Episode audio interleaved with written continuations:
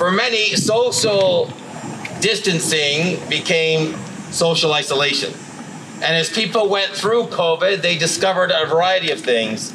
Some discovered new means of connection, whether it was FaceTime, Skype, through COVID. Some people thought up until COVID that Zoom was just part of a Mazda commercial. And now they've discovered that it's this online platform with which they can have multiple meetings. And some of us have had more Zoom meetings than we thought was ever possible in life. And so, as we've gathered and found new ways of gathering, some have also struggled. Some have struggled with loneliness, anxiety, and depression. They've felt abandoned. They've felt as if they've been neglected. They felt as if no one has called, as if no one has reached out. Last year, there was a 2019 Angus Reid study that was done in connection with Cardus. They said this listen to this. Interpersonal connection is at the heart of all human society. This is in the notes I emailed out. As a species, we thrive on relationships and social interaction to the point that our health as individuals is negatively affected in the absence of these connections. Fascinating. If you know Cardus, it's based in Hamilton, it's faith based. So thankful for Cardus and the work that they do. But Angus Reid is not. And so as you read that, in that persuasion of Angus Reid, you can just see that they're talking about the critical element of interpersonal connection. It's actually how God's wired us. God's wired us to be able to relate to each other and to need them. But out of these 2019 stats, I want you to hear this. I have a few of them. 62% of Canadians, remember this is pre COVID, would like their friends and family to spend more time with them. Only 14% of Canadians describe their current, current state of their social circle, circle as very good. Three, 33% of Canadians could not identify friends or family members to provide financial assistance in an emergency. 41% of Canadians wish, uh, wish that should say, uh, they had someone to talk to but don't. 54% of Canadians wish they had someone to go places with. 18% of Canadians say they have no one to count on for emotional support in a crisis. Now, connection is hard. It's hard for a variety of reasons. Sometimes it's personality. Sometimes your personality just rubs someone else the wrong way. You rub someone the wrong way. I mean, I realize when I take any personality test, I am extroverted to an extreme. Like, I just love people. I remember when Ethan was punished one day when he was a kid, we were sending him to his room. Ethan was very social as a kid. He still is at times now. And he was going to his room and he said, This isn't fair. He was so upset with Amy and I. He said, he said, I just need people. I just need people. The house was full of people, and he was being disciplined. And, and some of us are wired that way, and some of us are more introverted. And in our introversion, uh, we just want a quieter space. I mean, last night we had some friends over, and I was talking about how I threw Amy uh, a 29th surprise party, and it was like death to her. I mean, she appreciated all the people who came, her friends, but she'd rather be with two people than went through this big surprise that she didn't know about. I remember she walked up the stairs, everybody said, surprise, and she left. She walked right back down the stairs of our attic. And she did come back up, thankfully. I was like, I need to go get her. This didn't go over well. I thought this was fun. And I realized her fun and my fun were radically different. Uh, visible minorities, yeah, uh, sorry, that was that's personality, but interests. Pe- people have different interests, which can make connections hard. Different social circles because of who you are. I mean, I, have been with different professions this summer. Some of it with, with has happened because of the fundraising at the building, and they'll say, "Man, you know, it's funny, but all of us hang out as engineers or as teachers or as as uh, tradespeople. Like we all kind of hang out in our culture and groups, and the only cross connection with others is often at one of two places." either in your church or in your family. If you have family members that aren't of the of the same kind of academic standing. And so all of that can happen. Busyness right? Just different phases of life as well right? When you're having kids when your kids are getting older when when eventually you're caring for aging parents all of that can come into play that can make connect with others hard this was also said in the study that visible minorities indigenous canadians and those with mobility challenges and the LGBTQ2 individuals all deal with higher levels of social isolation, isolation and loneliness than the general population average. So they, they divided Canadians up into five groups. The desolate, which are people who are both lonely and isolated. 23% of Canadians would say they're desolate. That is an awful term, by the way. I mean, if you didn't have any type of mental health disorder before you were called desolate, anyway, right? The desolate. The next group, the lonely but not isolated, right? So these are people who are working, they're out in the community, but they still don't feel a connection right? They still don't feel well connected to people. These are people who are often fairly well educated with decent means. The next group, the isolated but not lonely. So these are people who are isolated. These are people who often are in maybe a nursing home. I know this is pre COVID, but their kids visit them faithfully. Nieces and nephews come and see them. These are typically people aged 55 and up, where they're empty nesters and people are still seeing them. Then you have the moderately connected at 31%, and the cherished. Again, I don't know if the desolate and cherished are the good anchor on either side, but this is the terms I use. The cherished with 22%, where they feel, you know, they don't feel lonely, they don't feel isolated, they feel connected. But there are a variety of factors that come into this, right? Which includes, uh, and, and why this happens, in people's mental health. It, it includes social factors, it includes uh, where you live and, and the environment that you're part of. So this summer, July 2020, McGill University said this Social isolation or a lack of social opportunity gives rise to a sense of loneliness. Directly or indirectly, this feeling has many wide ranging consequences for our psychological well being as well as our physical health, even our longevity. In short, loneliness kills people. And fascinating, God's wired us for connection, right? We're called what? He saves us in relationship with Him so we can be in relationship with each other, and He calls us His family. We're God's children. And being saved into relationship with God, He calls us His children. And then we're saved into relationship with each other, where He lets us know that we're brothers and sisters in Christ, that we have a connection that no one else can share. So Diana mentioned Romans 12. That is where I'm going to jump into it for a few minutes today. Romans 12. I'm going to start actually in verse 10. Be given to love. Paul says, Be devoted to one another in love. He says, if you're going to give yourself to something, be devoted, give yourself, apply yourself to love. Now, he actually explains what he means to loving each other. I want you, he says, the apostle, to firstly and foremostly be given to loving each other. Why? It's modeling how the Father has us interact as the Father of the family, right? For God so loved the world for God so loved the world that he gave his only Son, that anyone who believes in him will not perish but have eternal life. So often we think of the love of Christ, but the verse there is very clear. And you can track this through Scripture. For God so loved, for the Father so loved. And here Paul's saying, I want you to be devoted to each other in love. Just as the Father is devoted to you in love, I want you to be devoted to each other in love. I want you to model this selfless, sacrificial, serving love. That's God's love, right? It's selfless. He gave his son. It's sacrificial. The son died. And it's a serving love. It's a serving love. And God says, I want you to be able to do the same now. To be able to selflessly, sacrificially serve. So be devoted to one another in love. Then it says this honor one another above yourselves. So as you respect and esteem others, honor one another above yourselves. It was out of Philippians where a very similar passage is found. And someone came to me one time and said, Dwayne, how am I supposed to honor people above myself when I know I'm better than them? And I said, well, that's the problem right there. But that's often how people think. People actually think that people are beneath them, that they know better, that they know more, that they're well articulated in a certain area. And here it's really clear honor others uh, above yourself. Esteem them higher than yourself. Look at the gifts God's given them, the talents God's given them, the abilities God's given them, and honor them for the things that God has granted them. Not, not just thanking them for what they can do, but thanking them for the God giftedness that He's granted them. Honoring them in the way that the Lord has wired them, in the way that the Lord has put them together with the talents and the abilities that He has.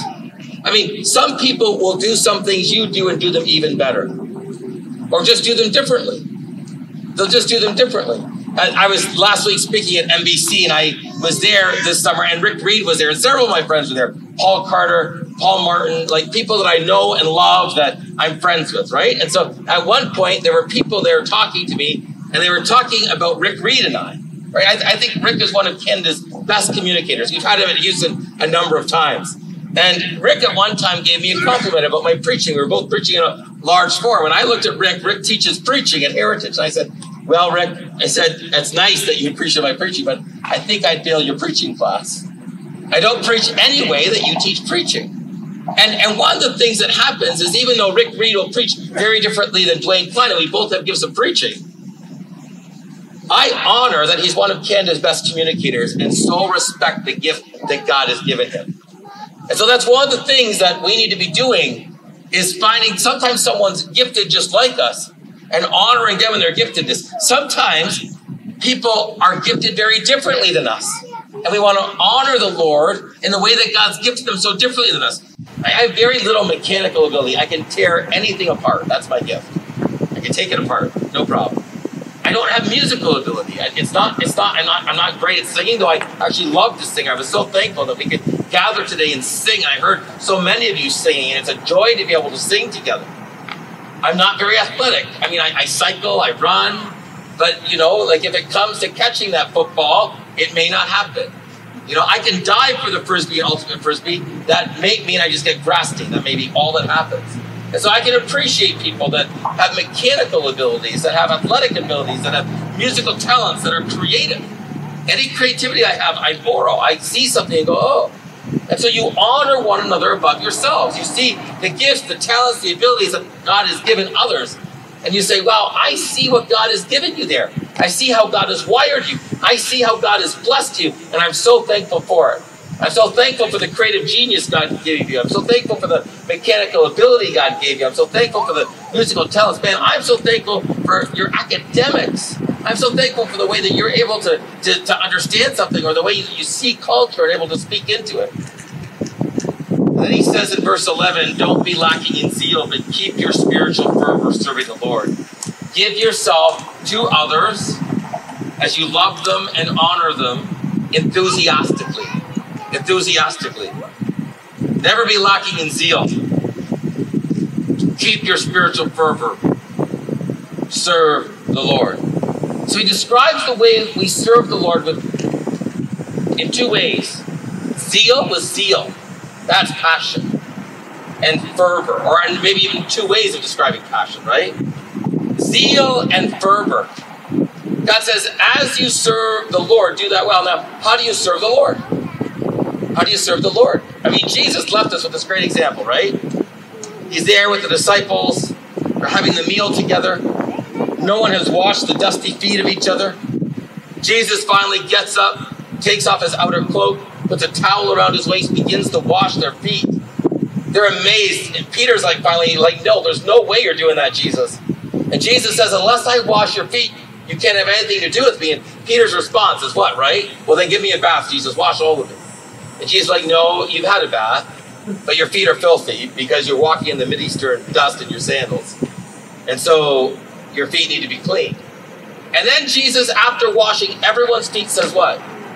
Now that I have done this for you, do this for each other. I mean, could you imagine in that moment had Jesus said, Now do this for me? Every disciple, there would have been an all out brawl. Who's going to do this for the Lord? Who's going to do this for the Lord? Who's going to do this for the Lord? I am, I am, I am. That's not what Jesus says. He says, now that you've seen me do this for you, do it for each other.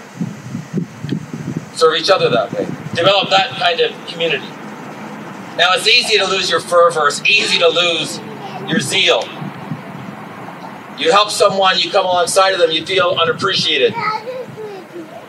You really gave your effort into something, like you gave your all, and it goes unnoticed. You've given and given and given. I mean, you've invited people over. You've taken over meals. You've served, and it's unreciprocated. No one else has done it for you. And it's easy to become incredibly self absorbed. That's what happens. When you feel unappreciated, unnoticed, when it, feels as if you're always doing it, no one's doing it for you, it's an incredibly selfish moment. Because the Lord was about taking his life and laying it down. Taking his life and laying it down. How do you keep your spiritual fervor? How do you never lack in zeal? Well, it's us coming before the Lord and saying, Lord, this is impossible for me. I, I can't continue to serve this way. I can't continue to honor you in this way. I need you to change my life. Because I want people to serve me. I want people to notice me. I want people to do this. I, I want to be served. Now, may, maybe not uh, in every way, right? Some of us want people out of our lives for certain things, but but here we are when we feel unappreciated, unnoticed, and unreciprocated, the Lord needs to do a great work in us because we will lack in zeal and our spiritual fervor will wane. And here he says, never be lacking in zeal, but keep your spiritual fervor, serving the Lord. And notice it's with the kingdom perspective. Verse 12. And so be joyful in hope, patient in affliction, faithful in prayer. Be joyful in hope. Our hope is our secure, true, dependable hope in Christ, the risen one, right? Who not only died, but rose to life again. Our hope is in Christ, the eternal one. Our hope is in God, in Him alone. He is God. There is no one else like Him. And so we have a joy in hope because the hope is the certainty that Christ who came will come again. Patient in affliction, that when you're going through hardships, difficulty, persecution, even, God, give me patience, long suffering. Help me to stay the course, Lord and faithful in prayer. God, can I bring all of this to you? God, today is feeling like a hopeless day, and you're telling me to be joyful and hope. God, grant me that joy. Help me to see your hope. So we need a kingdom perspective, living out kingdom values, verse 13. And so we share with the Lord's people who are in need. Practice hospitality as part of developing community. Reminiscent of the book of Acts, where those who had more took the more they had and sold it, laying it at their disciples' feet or the apostles' feet, so that they could distribute it to those who had need. And the scriptures say in Acts 2 and 4 that there was no needy person among them. That the Lord so worked that those who had more took the more they had and shared it in the distribution to the church for those that had less, that there was no need.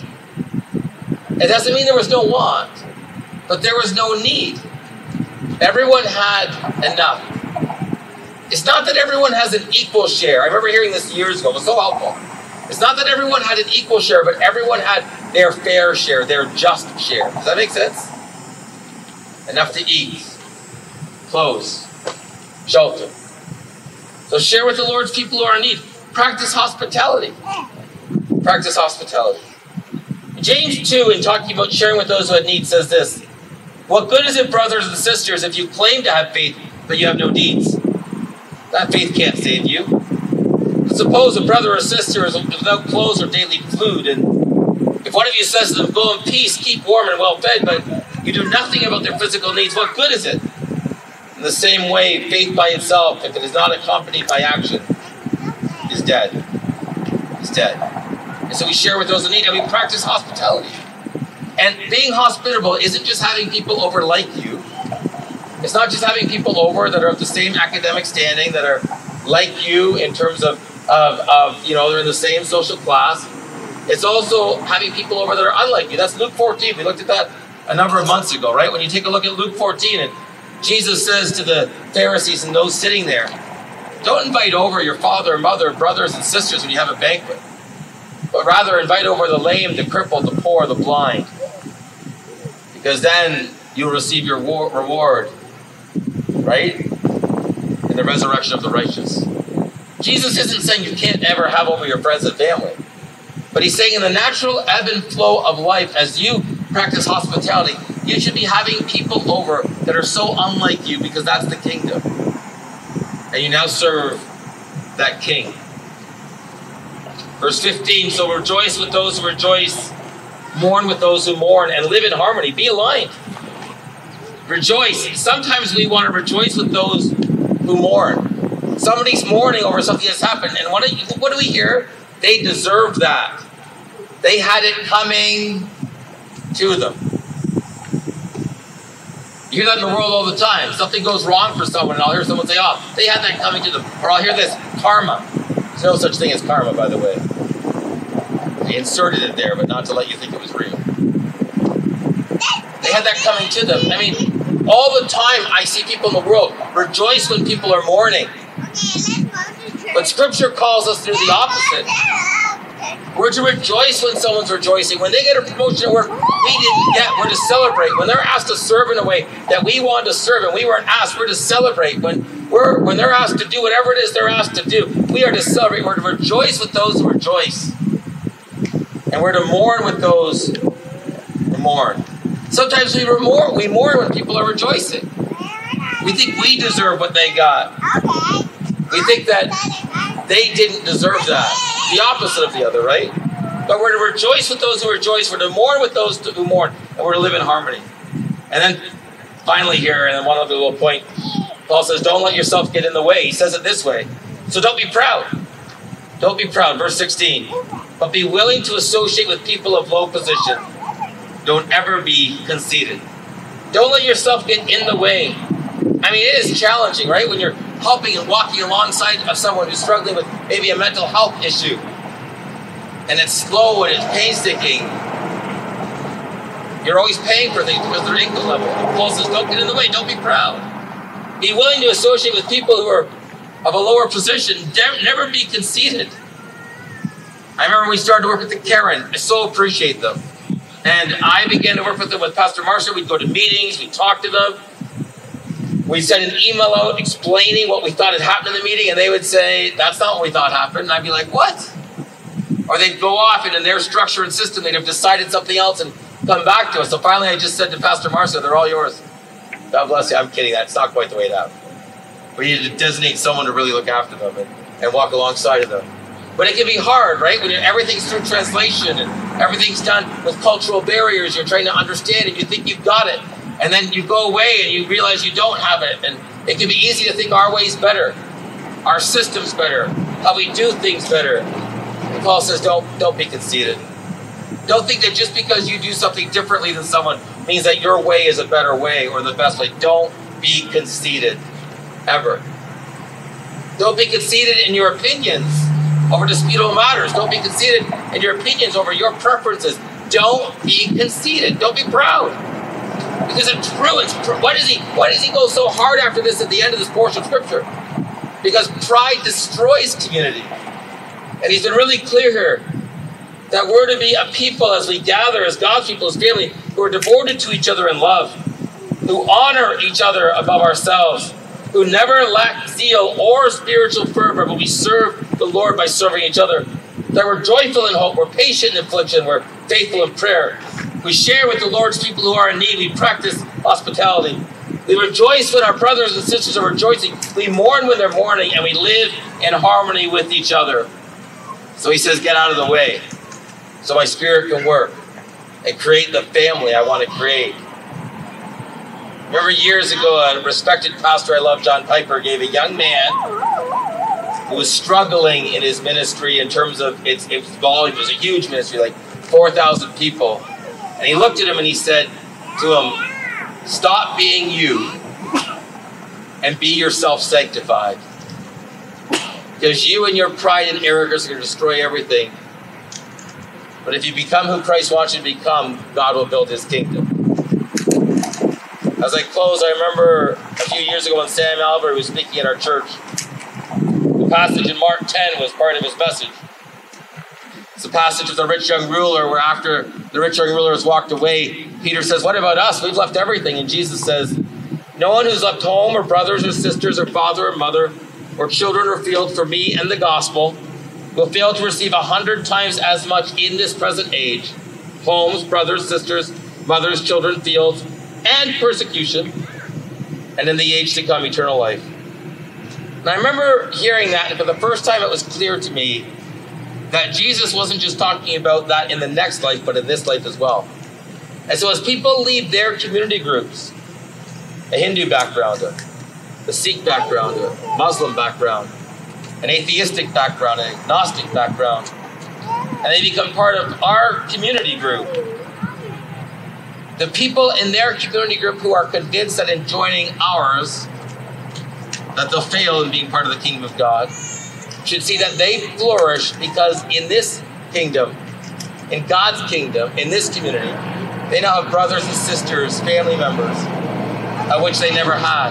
They have gifts they can rely on, people they can walk with, so as I close off with this prayer, and I'll invite Jamie and you guys to come up, as I guess you gotta wait till I'm done or something. As as as you guys come up, as you reflect on this passage in Romans 12, some people have left these sermons thinking, you know, Dwayne, that was good. No one's doing this for me. And if you're thinking that today, you've got it all backwards. I remember I was leading a sermon on the family of God, and a lady came up to me. I was at an event, and she said, "Oh, I'm so glad you preached that, Dwayne, because pastor, I think she called me, because a whole bunch of people from my church is here, and none of them served me the way you just talked about." And I was like, "Did you just hear what I said? Like, did you read what the scripture said? This wasn't about everybody else serving you. This was about you serving everyone else." And then she got upset with me. But Lord, change our hearts that this will be who we are to others.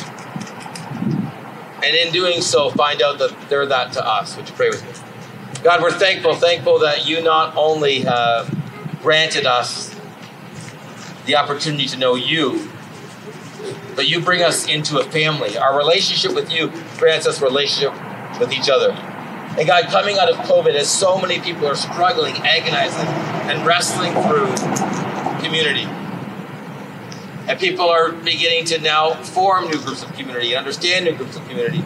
God, may we, your church, be a group, a community, a family, that when people look at us, they have no explanation for who we are, except that God indeed is in our midst. And He is our God. You are our God. And we are your people. So change our lives, we ask, in Jesus' name. Amen.